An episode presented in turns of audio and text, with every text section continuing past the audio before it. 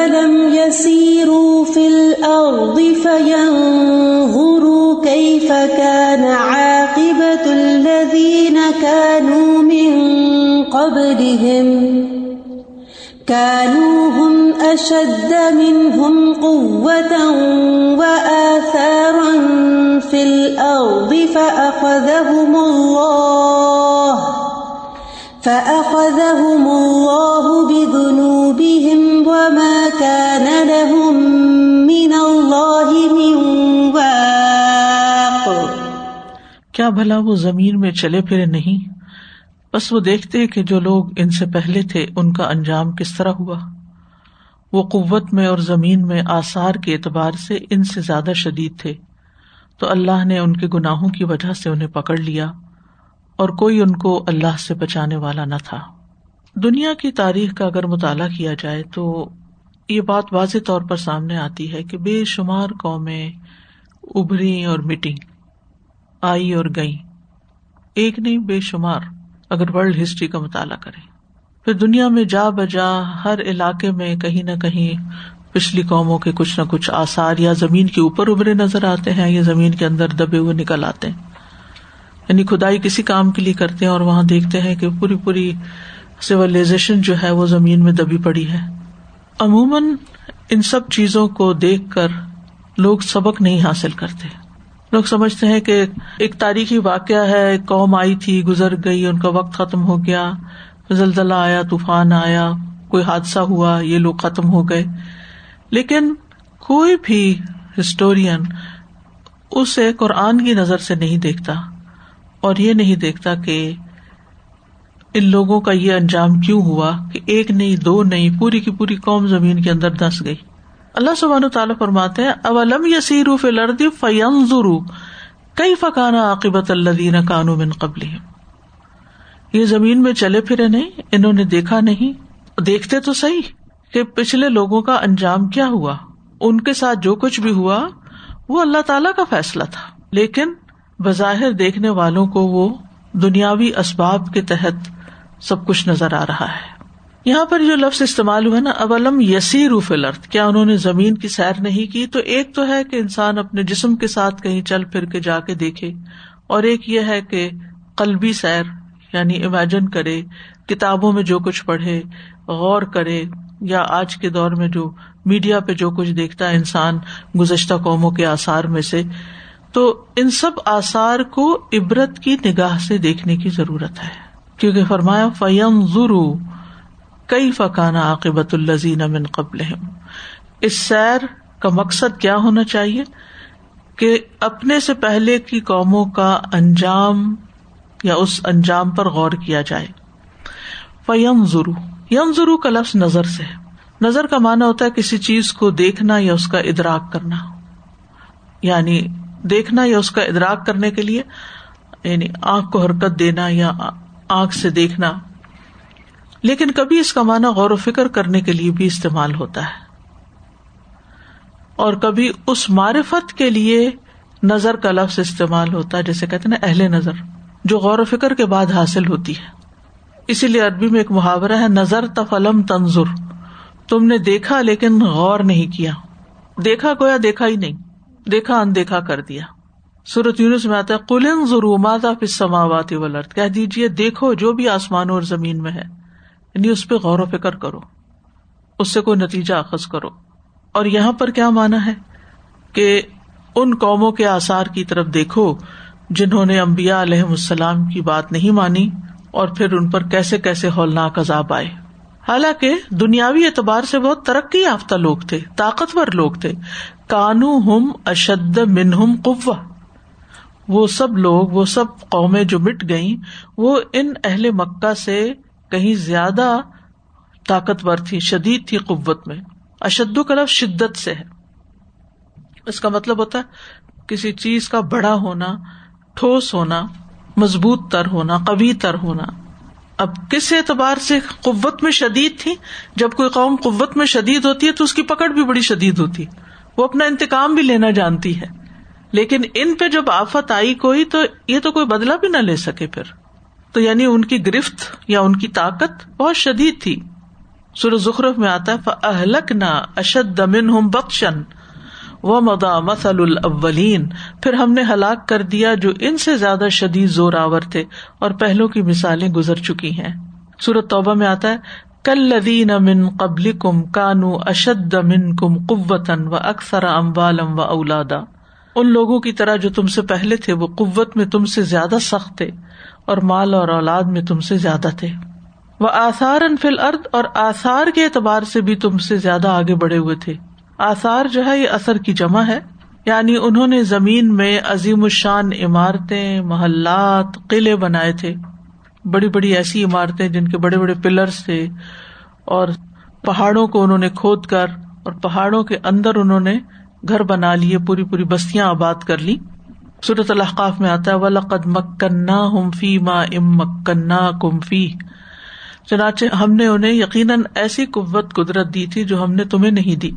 اور فرمایا وہ اثار الرد و امروہا اکثر مما امروہا اور انہوں نے زمین کو اس سے بڑھ کے ادھیڑا آباد کیا جو انہوں نے آباد نہیں کیا۔ تو مطلب یہ ہے کہ ان کے تعمیری اور تمدنی ترقی کے آثار آج تباہ کن شکل میں ملتے ہیں، جو انسان کو سبق حاصل کرنے کے لیے کافی ہے ہر قوم آئی اور اس نے ایک شاندار تمدن کھڑا کیا اور پھر اس کے بعد وہ سب ڈہ گیا، ختم ہو گیا۔ کیوں؟ ایسا کیوں ہوا؟ فخر اللہ بنوب اللہ نے انہیں ان کے گناہوں کی وجہ سے پکڑا۔ دنوب جو ہے، یہ زمب کی جمع ہے۔ زمب کمانا ہوتا ہے کسی چیز کی دم پکڑنا۔ زنب تو ہوں میں نے اس کی دم پر مارا۔ تو یعنی ہر وہ فیل جس کا انجام یعنی دم جو ہوتی ہے وہ آخری چیز ہوتی ہے، آخری حصہ یعنی انجام کے لیے استعمال ہو رہا ہے۔ یعنی ہر وہ فیل جس سے انجام برا ہو وہ ضم ہوتا ہے یعنی گناہ مراد ہے۔ یعنی ہر وہ کام جو انجام کے اعتبار سے نقصان دہ ہو۔ صورت عال عمران میں بھی آتا فاحد اللہ بہم اللہ نے ان کو ان کے گناہوں کی وجہ سے پکڑ لیا۔ اگرچہ وہ قوت میں شدید تھے، آثار بھی بڑے زبردست تھے ان کے، لیکن اس کے ساتھ ساتھ ان کے ایسے گناہ تھے کہ جس کی بنا پر ان کی شامت آ گئی۔ اور ان کے گناہ جو تھے، وہ خاص طور پر پیغمبر کو جھٹلانا اور اس کی بات نہ ماننا، یہ سب سے بڑا گناہ تھا۔ وما کا لہم من اللہ واق۔ اور کوئی بھی ان کے لیے اللہ سے بچانے والا نہ تھا۔ واق اصل میں واقعی تھا۔ یا کو تخفیف کرتے ہوئے حزف کر دیا گیا تو واق رہ گیا، جیسے باق ہوتا ہے، باقی سے۔ یعنی ان میں سے کوئی ایک بھی ایسا نہیں تھا جو انہیں اللہ کے عذاب سے بچا سکتا۔ یہاں تک کہ نو علیہ السلام کی باپ ہونا اپنے بیٹے کو اور بیوی کو نہیں بچا سکا، تو کوئی بچانے والا نہ تھا۔ یعنی اگرچہ ان کی بڑی بڑی یادگاریں تھیں اور بہت ان کی شان و شوکت تھی لیکن جب اللہ کا عذاب آیا تو یہ شان و شوکت کام نہ آئی اور کوئی بھی چیز ان کو فائدہ نہ دی۔ یعنی عام طور پر جس انسان کے کریڈینشیل اچھے ہوں، جس نے بہت محنت کی ہو، بڑے بڑے کارنامے کیے ہوں، تو اگر اس سے کبھی کوئی غلطی ہو جائے تو اس کو چھوڑ دیا جاتا ہے کہ اس کی جو ہسٹری ہے وہ بہت اچھی ہے، وہ اس کو فائدہ دی جاتی ہے۔ لیکن اگر انسان اللہ کو بھول کر، اللہ پر ایمان نہیں لاتا یا پیغمبر پر ایمان نہیں لاتا اور اس کا انکار کرتے ہوئے اس کے مقابلے پہ آ کے وہ سمجھتا ہے کہ وہ دنیا میں کوئی کامیابی حاصل کر لے گا تو یہ اس کی بھول ہے۔ جب اللہ کا عذاب آتا ہے تو کسی کی شان و شوکت کام نہیں آتی۔ اور جب دنیا میں کام نہیں آتی تو آخرت میں کیسے آئے گی؟ اس میں ایک سبق یہ بھی ہے کہ دنیا میں پکڑ ہو گئی تو آخرت کی پکڑ سے بھی کوئی نہیں بچا سکتا۔ اس سے سبق سیکھے لوگ۔ کیونکہ عموماً ہمارے عقائد میں یہ چیز بھی آ گئی ہے کہ فلاں بزرگ چھڑا لے گا، فلاں کام آ جائے گا۔ پتہ نہیں کون سی نیکی کام آ جائے، تو بات یہ ہے کہ انسان کو ہمیشہ اپنے گناہوں پہ نظر رکھنی چاہیے کہ ان کی وجہ سے کہیں پکڑ نہ ہو جائے۔ تو اس سائز سے جو باتیں پتہ چلتی ہیں، اس میں یہ کہ انسان کو غور و فکر سے کام لینا چاہیے اور اس کے لیے اگر زمین میں ٹریولنگ کرنی پڑے تو وہ بھی کرنی چاہیے یعنی ٹریولنگ بامقصد ہونی چاہیے، ورنہ ایسی کتابیں پڑھنی چاہیے۔ اور خصوصاً قرآن مجید کے یہ واقعات کہ جس سے انسان کو عبرت حاصل ہو، سبق حاصل ہو۔ اور یہ چیز سمجھ میں آئے کہ اللہ کی قوت ہر قوت سے بڑی ہے۔ کسی کی ترقی، کسی کی قابلیت، کسی کی عقل، کسی کی ذہانت، کسی کا اقتدار، کسی کا وزیر ہونا، کسی کا مالدار ہونا، جیسے قانون تھا۔ کوئی بھی چیز کسی کے کام نہیں آئی۔ کیونکہ اللہ سبحان تعالیٰ جب کسی کو پکڑنے کا ارادہ کرتا ہے تو وہ صرف کن کہتا ہے اور پھر ملیا میٹ ہو جاتا ہے وہ۔ قومیات کو اپنی قوت پہ کتنا فخر تھا، لیکن اللہ تعالیٰ نے ان کو ہوا سے اڑا دیا کہ تم کچھ نہیں ہو۔ ایسی ہوا تو دم رکل امب امر رب لا جرا اللہ مساکن ہو کچھ بھی نہیں بچا سوائے ان کے گھروں کے۔ کھوکھلے تنوں کی طرح گر گئے کا ان آجاز و نخل خوابیا ہوا نے انہیں پٹخ پٹخ کے مارا۔ فرعون کو اپنی سلطنت پہ غرور تھا۔ تو کس طرح اللہ سبحان تعالیٰ نے اس کو پانی میں ڈبو دیا؟ اس کا غرور و تکبر ختم کر کے رکھ دیا۔ اسی طرح باقی قوموں کے آسار بھی اگر دیکھیں، اللہ تعالیٰ کے ارادے کو کوئی بدل نہیں سکتا۔ اللہ تعالیٰ جب کسی قوم کو پکڑنا چاہتا ہے تو پھر کوئی اس کو ٹال نہیں سکتا۔ ان اللہ روما بقومن حتیٰ روما بے انفسم ب ادا اراد اللہ بقومن سو ان فلاں مرد الح وما الحم مندون ہی مال وال والی سے۔ بے شک اللہ کسی قوم کی حالت نہیں بدلتا، یہاں تک کہ وہ خود اس کو نہ بدل دیں جو ان کے دلوں میں ہے۔ یعنی اپنے آپ کو بدلیں گے تو پھر حال بدلے گا۔ اور جب اللہ کسی قوم کے ساتھ برائی کا ارادہ کرتا ہے تو اس کو پھیرنے والا کوئی نہیں، اور اس کے سوا ان کے لیے کوئی مددگار نہیں۔ تو یہ ہم میں سے ہر انسان کو سوچ لینا چاہیے کہ میں لوگوں سے چھپ سکتا ہوں، بچ سکتا ہوں، لیکن اللہ کی پکڑ سے نہیں بچ سکتا۔ اس لیے صرف ایک دکھاوے کی زندگی گزارنے سے زیادہ اہم ہے یہ بات کہ انسان اللہ کے سامنے سچا ہو اور اللہ کے ساتھ اپنے معاملات درست کرے۔ ہمیں اس بات کی بہت فکر ہوتی ہے کہ ہمارا امیج خراب نہ ہو۔ لوگ ہمارے بارے میں کیا سوچیں گے؟ فلاں کیا کہے گا؟ کہیں یہاں بےزتی نہ ہو جائے۔ لیکن جس کو اللہ تعالیٰ عزت دیتا ہے، اسے کوئی بے عزت نہیں کر سکتا اور جس کو اللہ تعالیٰ پکڑ لے، پھر اسے کوئی بھی چھڑا نہیں سکتا۔ اب دیکھیں کہ کچھ واقعات ایسے نا جو ہمیں قرآن مجید کے اندر ملتے ہیں پچھلی قوموں کے حالات، اور کچھ واقعات ہم ویسے تاریخ میں پڑھتے ہیں۔ سکندر اعظم کے بارے میں سب نے پڑھا ہوگا کہ کتنا قوی جرنیل تھا اور کس طرح علاقوں پہ علاقے فتح کرتا چلا گیا۔ اصلاً وہ گریک تھا، یونانی بادشاہ فلپ کا بیٹا تھا۔ اور حکومت ملنے کے صرف دس سال کے اندر اس نے دنیا کا ایک بڑا حصہ جو تھا وہ فتح کر لیا تھا، اس پر اس کی حکومت تھی۔ اور مصر کا شہر اسکندریا جو ہے وہ اسی کے نام پر ہے۔ یعنی ہر طرف مشرق مغرب اس نے فتح کیا۔ لیکن انجام کیا ہوا؟ کہتے ہیں کہ عراق کا جو شہر ہے ایک بابل، اس میں اس کا ایک محل تھا جس میں بے بسی کی زندگی میں مرا۔ بالکل بے بس، جس طرح کوئی کمزور اور غریب آدمی اپنی جھونپڑی میں مرتا ہے، ایسے ہی اس کا حال ہوا۔ یعنی زندگی میں اس نے بہت کچھ کیا، لیکن وہ سب کارنامے اس کو موت سے نہ بچا سکے۔ اور ہر شخص کا انجام یہی ہے کہ ہم جو کچھ بھی بن جائیں، جو بھی اپنے آپ کو ثابت کر لیں۔ جب انسان کی موت آتی ہے تو وہ انسان بالکل بے بس ہو جاتا ہے، بے بس۔ جو سانس لکھا ہے، بس وہی آئے گا، اس سے آگے سانس بھی نہیں لا سکتا۔ اور سکندر کے بارے میں بھی یہ کہا جاتا ہے کہ وہ کسی کی مخالفت برداشت نہیں کرتا تھا۔ یعنی جو اگر مخالفت کرتا تھا، اس کو فوراً کچلنے کی کرتا تھا کہ اس کو ختم کر دیا جائے۔ لیکن موت کے آگے ہار گیا۔ اساتذہ جی جیسے ابھی آپ سکندر اعظم کی بات کر رہی تھی نا، تو بالکل ریسنٹ ہمارے سامنے کی بات ہے نا، شاہ ایران کا ہم نے دیکھا، صدام حسین کا ہم نے انجام دیکھا اور جو سورہ عذاب میں ہم دیکھتے ہیں کہ جیسے آد کی قوم کو ہوا سے اللہ سبحانہ تعالیٰ نے مارا، تو کیسے وہ سارے کفار جو مل کے آئے تھے مسلمانوں کے خلاف، ان کو بھی کیسے ٹھنڈی ہوا نے مارا تھا اور سب الٹ پلٹ دیا تھا۔ دوسرا میں یہ سوچ رہی تھی کہ جب ہم چھوٹے تھے تو ہمیں بھی آثار قدیمہ دکھانے کے لیے اسکول میں لے کے جاتے تھے، لیکن ہم نے کبھی اس کو عبرت کی نگاہ سے نہیں دیکھا۔ ہمیشہ وہاں فن کرنے، پکنک منانے گئے اور اصل مقصد کو بھول گئے۔ اور تیسری چیز جو یہاں پہ اللہ سبحانہ تعالیٰ کا کہ وہ گھومتے پھرتے اور دیکھتے۔ اور ہمارے لیے کیا حکم ہے؟ کل سی رو فل اردی تم منظور لائک پھر دیکھو تم اس وقت بھی دیکھو بعد میں بھی سوچو اس پہ۔ ہم جو اصل ہے نا اس کو کہیں بھول بیٹھتے ہیں اور ظاہریت میں کھو گئے اور غور و فکر کی نگاہ سے نہیں دیکھتے اور سبق حاصل نہیں کرتے۔ ذلك بأنهم كانت تأتيهم رسلهم بالبينات فكفروا فأخذهم الله. إنه قوي شديد العقاب. یہ اس وجہ سے کہ ان کے رسول ان کے پاس واضح دلائل لے کر آتے تھے تو وہ انکار کر دیتے تھے، پھر اللہ نے ان کو پکڑ لیا۔ بے شک وہ بہت قوت والا، سخت سزا دینے والا ہے۔ یعنی ان قوموں کی تباہی کا سبب بتا دیا گیا۔ ظال بے ان یہ اس وجہ سے کہ ان کے پاس اللہ کے رسول نہایت واضح نشانیاں لے کر آئے تھے۔ لیکن چونکہ ان کو دنیاوی قوت حاصل تھی اور ایک دبدبا ایک غلبہ تھا، تو اس کے زوم میں انہوں نے کسی رسول کے ڈراوے کی کوئی پرواہ نہیں کی۔ یہ ایک بڑی مشکل ہے انسان کے لیے کہ جب اس کو دنیا میں مال و دولت مل جاتا ہے کوئی بڑا نام پیدا کر لیتا ہے یا کوئی بڑا کارنامہ کر لیتا ہے، تو وہ سمجھتا ہے کہ اب میں ہی سب کچھ اس کے اندر ایک تکبر اور غرور آ جاتا ہے۔ اور وہ حق بات سننے کے قابل یا اہل نہیں رہتا۔ لیکن اللہ کے سامنے تو کوئی بڑا نہیں ہے نا۔ اور اللہ کے حکم کے سامنے بھی کسی کا حکم یا کسی کی بات بڑی نہیں ہے۔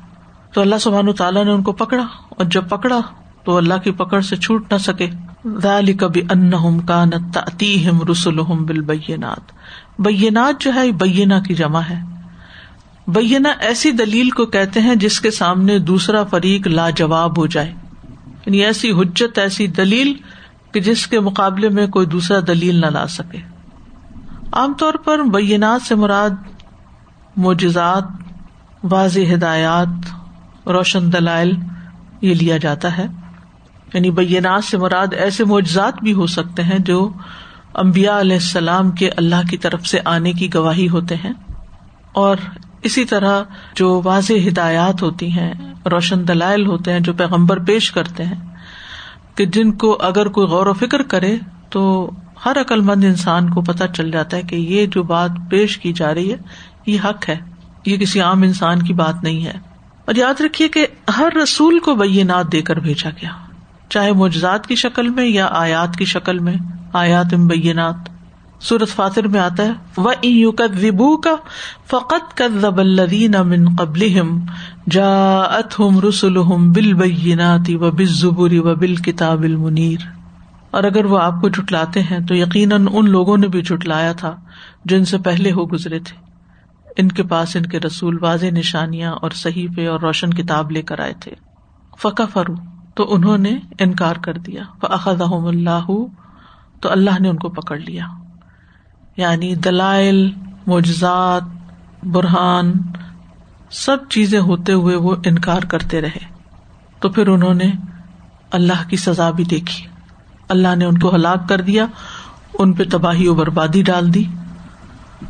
تو یہ اصل میں اہل مکہ کو سنایا جا رہا ہے کہ تمہارا انجام بھی یہی ہوگا اگر تم باز نہیں آتے۔ ان نہ ان شدید القاب بے شک اللہ بڑی قوت والا، سخت سزا دینے والا ہے۔ اس کی پکڑ بڑی شدید ہے۔ اللہ کی قوت جو ہے، وہ ازلی ابدی ہے۔ اللہ تعالی کو کبھی کوئی کمزوری لاحق نہیں ہوئی، نہ پہلے نہ بعد میں۔ انسانوں کا حال کیا ہے؟ پیدائش کے سال میں ہوتی ہے، کمزوری کی حالت میں۔ بیچ میں کچھ طاقت پکڑتا ہی ہے کہ انسان پھر کمزوری کی طرف چل پڑتا ہے اور بڑھاپے میں پھر کمزور ہو جاتا ہے۔ اللہ سبحان و تعالیٰ کے ساتھ ایسی کوئی کمزوری نہیں۔ ان اللہ کبھی ہمیشہ سے کبھی ہے، ہمیشہ کبھی رہے گا۔ شدید القاب اللہ کی سزا بھی بڑی سخت ہے۔ شدید ہے۔ اور یہ سزا کس کے لیے ہے؟ جو انکار کرتے ہیں۔ صورت عال عمران میں بھی آتا ہے، ان الدین کف اروب آیات اللہ لہم عذاب شدید۔ بے شک وہ لوگ جنہوں نے اللہ کی آیات کا انکار کیا، ان کے لیے شدید عذاب ہے، سخت عذاب ہے۔ وہ اللہ عزیز انتقام، اور اللہ بہت زبردست ہے انتقام لینے والا ہے۔ یعنی اگر تم بات نہیں مانو گے تو چھوڑ نہیں دیا جائے گا، تمہاری پکڑ ہوگی۔ وَلَقَدْ أَرْسَلْنَا مُوسَى بِآيَاتِنَا وَسُلْطَانٍ مُبِينٍ اور یقیناً ہم نے موسا کو اپنی نشانیوں اور واضح دلیل کے ساتھ بھیجا۔ یہاں بھی آپ دیکھ رہے ہیں کہ موسی علیہ السلام کو آیات کے ساتھ بھیجا گیا ہے۔ آیات جیسا کہ آپ جانتے ہیں کہ ایک تو احکامات ہوتے ہیں، دوسرے نشانیاں ہوتی ہیں۔ علیہ السلام کا واقعہ اب یہاں کیوں لایا جا رہا ہے؟ علیہ السلام سے پہلے بہت سی قوموں کا ذکر قرآن مجید میں ملتا ہے۔ تو سب سے آخر میں جو قوم ہلاک ہوئی تھی وہ یہ قوم فرعون تھی۔ جس کی طرف علیہ السلام بھیجے گئے تھے۔ تو ان کا قصہ جو ہے بطور مثال یہاں بیان کیا گیا ہے۔ نبی صلی اللہ علیہ وسلم اور اہل ایمان کو تسلی دینے کے لیے۔ ولقد ارسلنا موسا موسی علیہ السلام بنی اسرائیل کے افسل انبیاء میں سے تھے اور سب سے زیادہ سخت چاند طاقتور اور قوت والے پیغمبر تھے۔ ان کی قوت کا خاص طور پر ذکر کیوں کیا جاتا ہے؟ کیونکہ انہیں فرعون جیسے سرکش اور ایک طرح سے قوت والے بادشاہ کی طرف بھیجا گیا تھا۔ تو اللہ سبحان تعالیٰ نے موسی علیہ السلام کو بھی خاص قوت دی تھی۔ اور اسی طرح اللہ تعالیٰ نے ان کو ایسی قوم کی طرف بھیجا تھا جو بہت سرکش تھی۔ یعنی بنی اسرائیل۔ تو اللہ سبحان تعالیٰ کی حکمت کا تقاضا تھا کہ پھر موسی علیہ السلام کو بھی ایکسٹرا آرڈنری قوت دی جاتی۔ تو موسی علیہ السلام کو ہم نے اپنی آیات کے ساتھ بھیجا۔ آیات سے مراد معجزات ہیں، نشانیاں ہیں۔ ہر نبی کو معجزات دیے گئے اور اس کے زمانے کی مناسبت سے دیے گئے۔ موسی علیہ السلام کو جو معجزات دیے گئے، وہ جادو کے بالمقابل دیے گئے۔ عیسیٰ علیہ السلام کو طب کے اعتبار سے، نبی صلی اللہ علیہ وسلم کو فساحت و بلاغت کے اعتبار سے معجزات دیے گئے۔ تو مطلب یہاں یہ ہے کہ ان کو ایسی نشانیاں دی گئی اور وہ نو نشانیاں جو ہیں، قرآن میں دیگر مقامات پر ان کا ذکر ملتا ہے۔ جس میں اصا ید بیزا قحط سالیاں، سمندر کو پھاڑ کے اس کے پانی کو پہاڑوں کی شکل میں کھڑا کرنا، طوفان، ٹڈی دل، جوئیں، مینڈک، خون، یہ سب نشانیاں۔ وہ سلطان مبین، اور سلطان مبین کے ساتھ بھیجا گیا۔ غلبے اور قوت کے ساتھ بھیجا گیا۔ سلطان قوت کے معنی میں آتا ہے۔ یعنی کس قسم کی قوت تھی؟ موسی علیہ السلام کے پاس وہ حیبت اور روب تھا، جس کی وجہ سے پھر اون چاہتے ہوئے بھی موسی علیہ السلام پہ حملہ آور نہیں ہو سکا۔ اپنے آپ کو وہ رب کہتا تھا، متکبر تھا، بہت قوت والا تھا۔ وہ کیوں اپنے وزیروں سے کہہ رہا ہے کہ چھوڑو مجھے، میں موسا کو قتل کر دوں؟ کہ موسی علیہ السلام کی اپنی بھی ایک حیبت تھی۔ کوشش کے باوجود وہ ان کا کچھ نقصان نہیں کر سکا۔ اگر آپ اس سارے سیناریو کو امیجن کریں نا، کہ کس طرح وہ علیہ السلام ہارون علیہ السلام کے ساتھ فرعون کے دربار میں جاتے ہیں اور کس طرح کی وہ حیبت اور دبدبا ہوگا۔ لیکن اس کے مقابلے میں اللہ تعالیٰ نے موسا اور ہارون علیہ السلام کو بھی سلطان عطا کر رکھا تھا۔ اسی لیے ان کو سہارا رہا۔ ورنہ آپ دیکھیں کسی بھی ایسے شخص کے پاس جا کے انسان تھوڑی دیر کے لیے گھبرا جاتا ہے یا بات نہیں کر سکتا یا شرما جاتا ہے یا کچھ، لیکن پورے کانفیڈینس کے ساتھ وہ اپنی دعوت پیش کرتے ہیں۔ اللہ سبحانہ تعالیٰ صورت القصص میں فرماتے وہ نج الکما سلطان فلاح یسلون علیہ ہم تم دونوں کو اپنی نشانیوں کے ساتھ ایسا غلبہ دیں گے، سلطان دیں گے کہ وہ تم تک پہنچ ہی نہیں سکتے، تمہارا کچھ نہیں بگاڑ سکتے، تم جاؤ، بے فکر ہو کے جاؤ۔ موسی علیہ السلام نے وہاں پر کتنے کانفیڈینس کے ساتھ بات کی، جب فرعون نے ان کو تانے بھی دیے اور طرح طرح کی باتیں سنائی۔ کالا علم نربی کفینا ولیدن و لبستفینا من عمر کا سنین و فعلت فعلت کلتی فعلت و انت من الکافرین قال، فعلتها اذن و انا من الضالین ففررت منکم لما خفتکم فوهب لي ربی حکم وجعلنی من المرسلین یہ اٹھارہ سے اٹھائیس آیت سورت الشعراء کی، جو اس کنورسیشن یا گفتگو پر مشتمل ہے جو فرعون کے دربار میں موسی علیہ السلام اور فرعون کے درمیان ہوئی۔ فرون بولا، کیا ہم نے تجھے اپنے یہاں بچہ سا نہیں پالا تھا؟ اور تو اپنی عمر کے کئی سال ہمارے درمیان ٹھہرا رہا، احسانات یاد کراتا ہے۔ اور تو نے اپنا وہ کام کیا جو بھی تو نے کیا یعنی قبطی کو مار کے چلا گیا۔ اور تو نا شکروں میں سے ہے۔ علیہ السلام نے بالکل سچ سچ اعتراف کیا۔ کہا، میں نے وہ کام تب کیا تھا جب میں راہ بھولے ہوئے لوگوں میں سے تھا۔ جب میں نے تم سے خوف محسوس کیا تو میں تم سے بھاگ گیا۔ یعنی وہ سارا وقت گزر گیا، وہ چلے گئے، پھر دوبارہ واپس آتے۔ ورنہ وہ واپس بھی نہ آتے۔ پھر میرے رب نے مجھے حکم عطا کیا اور مجھے رسولوں میں سے بنایا۔ اور کیا یہی ہے وہ احسان جسے تم مجھ پر جتلا رہے ہو، جبکہ تم نے بنی اسرائیل کو غلام بنا رکھا ہے؟ اب یہ معمولی بات نہیں ہے۔ پھر اون کا جو ظلم و ستم ہے، اس کو احساس دلا رہے ہیں۔ پھر اون کہنے لگا، رب العالمین کیا چیز ہے؟ موسا نے کہا، وہ آسمانوں اور زمین، جو کچھ ان دونوں کے درمیان ہے، ان کا رب ہے۔ اگر تم یقین کرنے والے ہو۔ پھر نے اپنے ارد گرد لوگوں سے کہا، تم غور سے نہیں سنتے۔ علیہ السلام نے پرواہ نہیں کی فرعون کیا کہہ رہا ہے۔ اپنے سلسلہ کلام جاری رکھا۔ کہا، وہ تمہارا رب اور تمہارے پہلے آبا و اجداد کا بھی رب ہے۔ فرعون کہنے لگا، بے شک تمہارا یہ رسول جو تمہاری طرف بھیجا گیا یہ یعنی نہیں کہا، ہماری طرف بھیجا گیا ہے۔ یقیناً مجنون ہے۔ یعنی اب جنون کا الزام لگا دیا۔ کبھی ساحر، کبھی کذاب، کبھی مجنون، بالکل وہی الزامات ہیں جو نبی صلی اللہ علیہ وسلم پہ لگائے گئے یا ہر دور کے دین کی دعوت دینے والوں پہ لگائے جاتے ہیں۔ موسا نے کہا، وہ مشرق و مغرب کا رب ہے اور جو کچھ ان دونوں کے درمیان ہے، اگر تم کچھ عقل رکھتے ہو۔ تو بہرحال اس سے یہ پتا چلتا ہے کہ پیغمبروں کو اللہ سبحان تعالیٰ اگر بڑے کام کے لیے بھیجتا ہے، تو پھر ان کو قوت بھی اسی اعتبار سے دیتا ہے اور دلیل بھی اور حجت بھی اور بینا اور یہ تمام چیزیں اور اس کی بنیاد پر انہوں نے اپنا کام پورا پورا یعنی پیغام پورا پہنچا دیا، پورے دلائل کے ساتھ، کیونکہ اللہ کی طرف سے خاص تائید حاصل تھی ان کو۔ اللہ کے بھیجے ہوئے تھے، اور کوئی ان کا کچھ بگاڑ ہی نہیں سکا، بال بھی بیکا نہ کر سکا۔ لیکن ان ساری باتوں کا فرعون پہ کوئی اثر نہ ہوا۔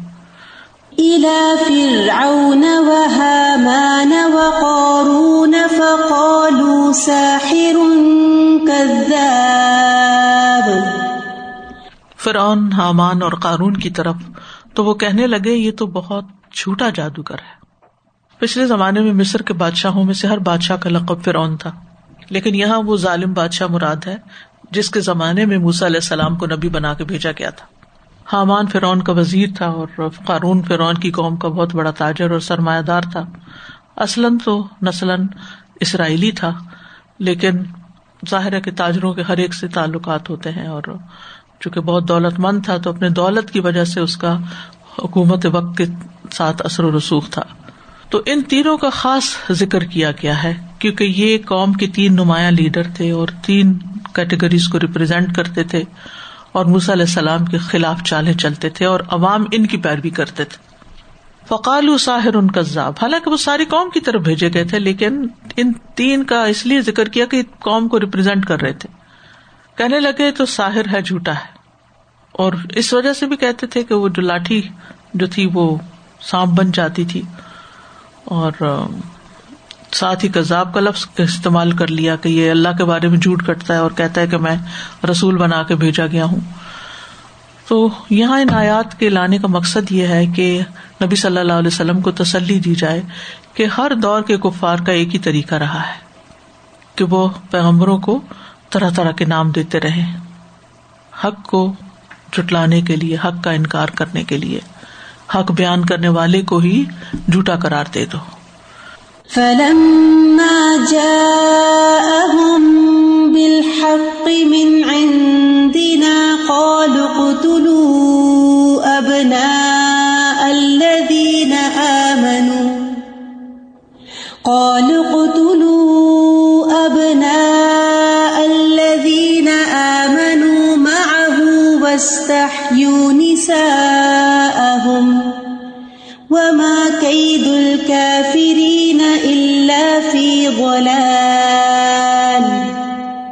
تو جب وہ ہماری طرف سے ان کے پاس حق لے کر آیا تو وہ کہنے لگے، جو لوگ اس کے ساتھ ایمان لائے ہیں، ان کے بیٹوں کو قتل کر دو۔ اب صرف بنی اسرائیل کے بیٹوں کو قتل کرنے کی بات نہیں ہے۔ ایمان والے چاہے قوم فرعون میں سے ہوں یا بنی اسرائیل میں سے، ان کے بیٹوں کو قتل کر دو۔ اور ان کی عورتوں کو زندہ رہنے دو اور کافروں کی چال تو غلطی میں ہی رہی ہے۔ تو موسا علیہ السلام فلما جا اہم بالحق۔ ان کے پاس حق یعنی سچ لے کر آئے تھے، جو اللہ سبحان تعالیٰ نے ان کو عطا کیا تھا۔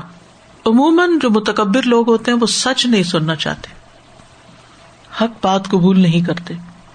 یہاں بھی یہی معاملہ ہے۔ تو بجائے اس کے کہ اس پر غور و فکر کرتے کہ موسی علیہ السلام کی دعوت کیا ہے اور یہ کیوں ایسی بات کر رہے ہیں، اور سر جوڑ کے بیٹھتے اور اس پر توجہ کرتے کہ وہ پیش کیا کر رہے ہیں۔ آئے اس کو دیکھتے ہیں۔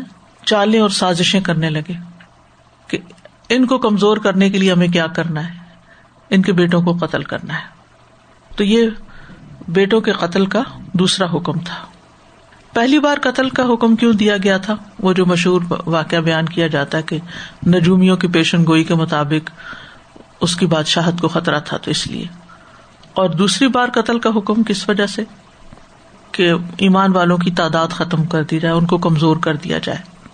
تاکہ وہ ان کو اپنے لیے منحوس سمجھے اور ان کی بات نہ مانے۔ صورت اللہ میں آتا ہے ادی نا من قبل انتا اتینا موسا تیرے آنے سے پہلے بھی ہم ازیت دیے گئے۔ ہمیں بڑی امید لگ گئی تھی کہ تم آؤ گے تو ہماری آزادی ہو جائے گی، رہائی ہوگی۔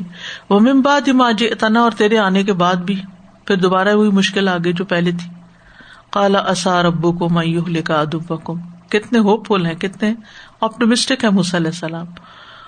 انہوں نے کہا قریب ہے کہ تمہارا رب تمہارے دشمن کو ہلاک کر دے۔ وہ یس تخلیف کم فل ارد فیمزور کئی فتح بنو اور تمہیں زمین کا جانشین بنائے، پھر وہ دیکھے گا کہ تم کس طرح کے عمل کرتے ہو۔ یعنی تمہارا بھی ایک امتحان ہے۔ ان کا تو ہے ہی ہے، تمہارا بھی ہے۔ انسان کی زندگی میں امتحان مختلف لیولس پر آتے ہیں۔ اور یہ مرتے دم تک جاری رہتے ہیں۔ کسی انسان کا امتحان ہوتا ہے غلطی کر کے اور کسی انسان کا امتحان ہوتا ہے نیکی کر کے۔ یعنی غلطی جب انسان کرتا ہے تو وہ بھی انسان کا ایک امتحان ہوتا ہے کہ وہ اس کو یعنی کہ مانتا ہے یا نہیں، اس پہ توبہ کرتا ہے یا نہیں۔ لیکن جب وہ نیکی کرتا ہے تو بھی کہ کہیں یہ نیکی کرنے کے بعد اس کے اندر غرور تکبر تو نہیں آ گیا، اس نیکی کے اندر ریا کاری تو نہیں۔ یعنی وہ نبلو کم بالخری و شر فتنا خیر اور شر دونوں کے اندر ہی انسان کا امتحان ہو رہا ہوتا ہے۔ وسطی نسا ہوں اور ان کی عورتوں کو زندہ چھوڑ دو۔ تو عورتیں جب باقی رہ جائیں گی تو وہ کمزور ہوتی ہیں، نہ اپنا دفاع خود کر سکتی ہیں، نہ اپنے حقوق کا دفاع کر سکتی ہیں۔ تو اس طرح موسی علیہ السلام اور ان کے ماننے والے جو ہیں، وہ انتہائی بدتر حالت میں آ جائیں گے۔ ان کو بالکل کمزور کر دو۔ وہ ماں قید الکافرین اللہ فی دلال۔ اور کافروں کی چال تو ناکام ہی ہوتی ہے، بے اثر ہی ہوتی ہے بےکار ہی ہوتی ہے۔ اور یہ ہم دیکھتے ہیں کہ ایسا ہی ہوا۔ فرعون اپنا ارادہ پورا نہیں کر سکا۔ اپنے منصوبے میں ناکام رہا۔ پہلے تو وقتاً فوقتاً ان کے اوپر جو آزمائشیں آتی رہی قحط آیا، پیداوار میں کمی ہوئی، طوفان آئے، ٹڈیاں آئی جوئیں آئی خون برسا، اور پھر بالآخر سب کو لے ڈوبا۔ یعنی اس نے چاہا تھا کہ بنی اسرائیل کو ختم کر دے۔ ایمان والوں کو نقصان دے، اللہ نے اس کو ہی ختم کر دیا۔ وقال فرعون ذروني أقتل موسى وليدع ربه. إني أخاف أن يبدل دينكم أو أن يظهر في الأرض الفساد. اور فرعون نے کہا، مجھے چھوڑو کہ میں موسا کو قتل کر دوں۔ اور اسے چاہیے کہ وہ اپنے رب کو پکارے۔ بے شک مجھے ڈر ہے کہ کہیں وہ تمہارا دین نہ بدل دے یا یہ کہ زمین میں فساد برپا نہ کر دے۔ جب علیہ السلام پر ایمان لانے والوں میں کمی ہونے کی بجائے ان کی تعداد بڑھتی گئی تو فرعون نے سوچا کہ اب اس مشکل کا کوئی حل نکالا جائے اور وہ یہ کہ موسا ہی کو قتل کر دیا جائے۔ لیکن اس کے وزرا نے، اس کے درباریوں نے اس کو منع کیا کہ کہیں ملک میں کوئی بغاوت نہ اٹھ کھڑی ہو۔ لیکن پھر اون جو تھا وہ آپے سے باہر ہو رہا تھا۔ ایسی پکچر سامنے آتی ہے نا کہ جیسے کوئی شخص کسی کو قتل کرنے کے لیے دوڑا اور دوسرے لوگ اس کو پکڑ رہے ہوں کہ باز آ جاؤ۔ ایک اور صورت یہ بھی ہو سکتی ہے کہ کسی نے اس کو نہ روکا ہو، لیکن محض اپنی بہادری جتانے کے لیے ایک بڑھ کے مار رہا ہو اور اندر سے وہ بھی ڈر رہا ہو کہ میں نے اس کے ساتھ یعنی کہ وہ موجات تو دیکھے ہی تھے اس نے بھی، کہ اگر میں نے ایسا کیا تو کوئی میری بھی شامت آ سکتی ہے۔ لیکن مزید سرکشی دیکھیے کہ وہ کہتا ہے کہ ولید رب بہ اسے چاہیے کہ اپنے رب کو پکار دیکھے، کہ وہ کس طرح اس کو بچاتا ہے۔ یعنی کون ہے اس کا رب؟ کیا وہ اس کو بچاتا ہے یا نہیں؟ انی اخاف ہوں یو بدل دین کو مجھے ڈر ہے کہ یہ تمہارا دین بدل دے گا۔ تمہارا دین بدل دے گا؟ یعنی وہ ایک اور جگہ پر بھی آتا نا کہ بے طریقت کو تمہارا مثالی طرز زندگی خراب کر دے گا۔ تمہاری سولاشن برباد کر دے گا۔ دین کا لفظ جو ہے وہ عمل کے لیے بھی استعمال ہوتا ہے، جزا کے لیے بھی ہوتا ہے، حکومت کے لیے بھی آتا ہے۔ یعنی تمہارا اقتدار اور تمہارا تہذیب و تمدن ان سب کو خطرہ لاحق ہے۔ بنیادی طور پر تو اس کو یہ ڈر تھا اور اہل مکہ کو بھی یہی ڈر تھا اور پھر یہود کو بھی مدینہ میں یہی ڈر تھا اور منافقین کو بھی یہی ڈر تھا کہ اگر ہم محمد صلی اللہ علیہ وسلم کی بات مان لیں تو کیا ہوگا؟ ہماری بڑائی چلی جائے گی۔ تو یہاں یہ جو بڑے ہونے کا خبت ہے نا، یہ بھی لوگوں کو حق سے روک دیتا ہے کہ ہماری مانی جائے۔ اور یہ ہر زمانے کے مکار لوگوں کا طریقہ رہا ہے۔ کہ بجائے اس کے کہ وہ لوگوں کے سامنے حق کی تائید کرتا کہ اگر اس کو نہیں مانو گے تو تمہارا سب کچھ چلا جائے گا۔ اس کو بتانا تو یہ چاہیے تھا۔ لیکن اس نے قوم کا ذہن کسی اور طرف پھیر دیا کہ اگر موسا کا اقتدار آتا ہے اور موسا کی بات مانی جاتی ہے علیہ السلام، تو یہ سب کچھ تبدیل ہو کر رہ جائے گا۔ یعنی اپنی قوم کی حقیقی خیر خواہی کی بجائے اس کو مزید بھٹکا دیا۔ سورت زخرف میں آتا ہے فستخف مہ فعتا کانو قومن فاسقین۔ فرعون نے اپنی قوم کو ہلکا یعنی بے وقوف جانا اور انہوں نے بھی اس کی اطاعت کی۔ اور در حقیقت فاسقوں کا گروہ تھا۔ اللہ کے نافرمان تھے۔ او ایو زیرا فل ارد الفساد، یا یہ ہے کہ زمین میں فساد برپا کر دے گا یعنی امن و امان میں خلل ڈال دے گا۔ یعنی ان کے خیال میں غیر اللہ کی عبادت سے ہٹا کر لوگوں کو اللہ کا بندہ بنانا ایک درجے کا فساد ہے نوز باللہ۔ حالانکہ فساد تو وہ خود کر رہا تھا۔ تو اس ساری گفتگو سے فرعون کی شخصیت بھی سامنے آتی ہے کہ انتہائی چال باز اور دھوکے باز تھا۔ خلاف حقیقت بات کرتا تھا۔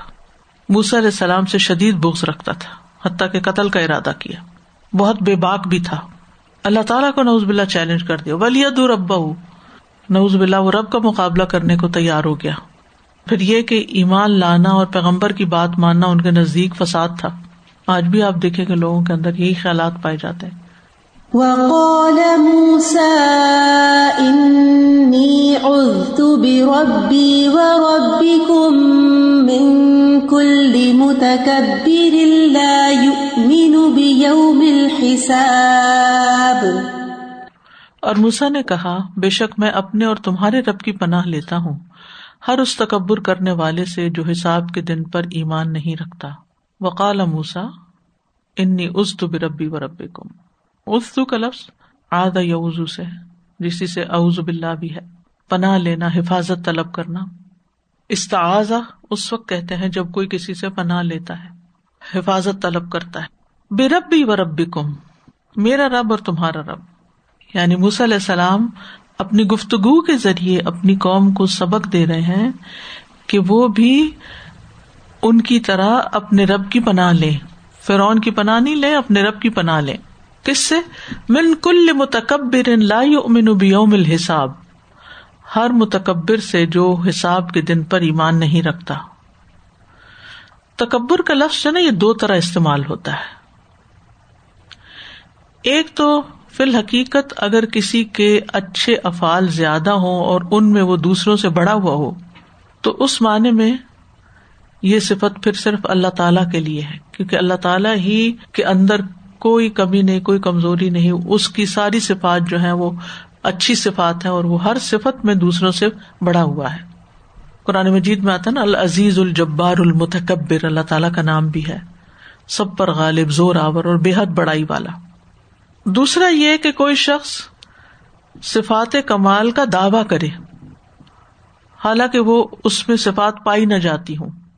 تفا کے وزن پہ تکلف بھی پایا جاتا ہے نا باپ تفا میں۔ اور اس معنی میں یہ مضموم تکبر ہوگا، کیونکہ انسان کے اندر کوئی خوبی ایسی نہیں کہ جس کو زوال نہ ہو۔ تو اس کو تکبر زیب ہی نہیں دیتا، بڑا بننا زیب نہیں دیتا۔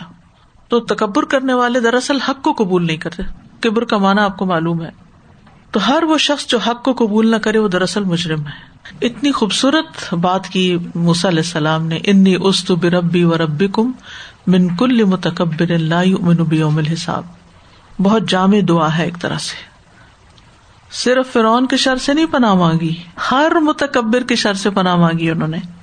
تو اسے پتا چلتا ہے کہ دعا میں وسط اور جامعت ہونی چاہیے۔ جیسے ایک شخص آیا تھا، اس نے کہا تھا اللہ، مجھ پر اور محمد صلی اللہ علیہ وسلم پر رحم فرما اور کسی پہ نہ۔